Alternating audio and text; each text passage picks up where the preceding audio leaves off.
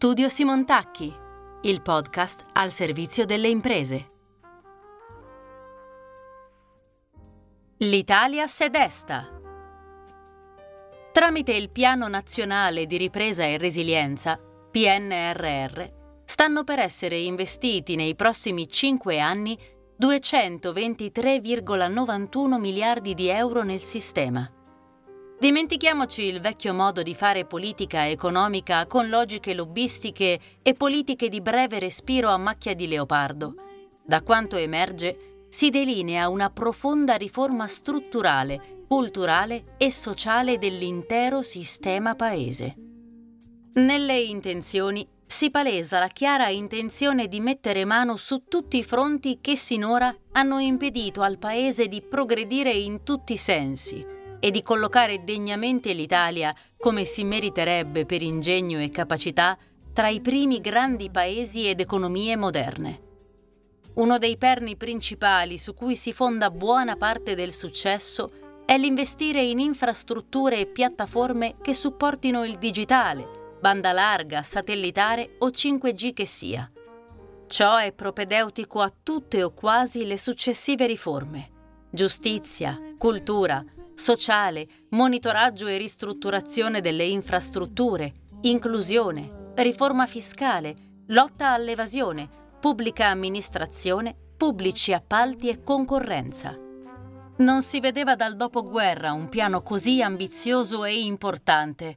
Il New Deal con cui F.D. Roosevelt proiettò gli USA fuori dalla grande crisi del 29 oggi si chiama Recovery Fund e si traduce in Italia nel Piano Nazionale di Ripresa e Resilienza.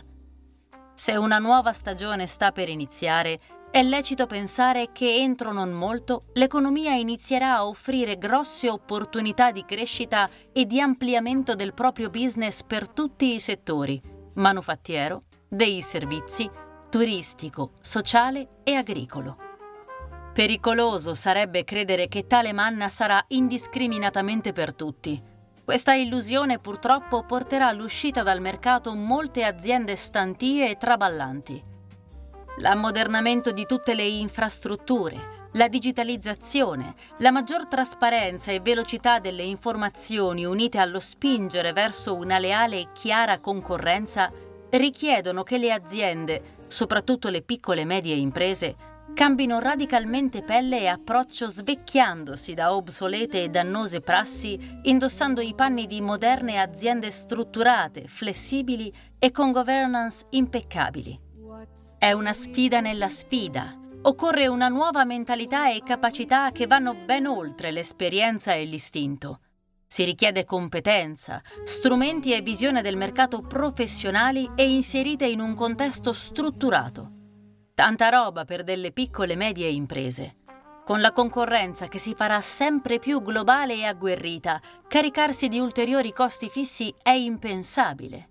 Cosa fare per rimediare a questo paradosso? Per avere risposta basta fare le domande giuste nelle sedi giuste. Noi ci siamo. Studio Simontacchi, dal 1983 al servizio delle imprese.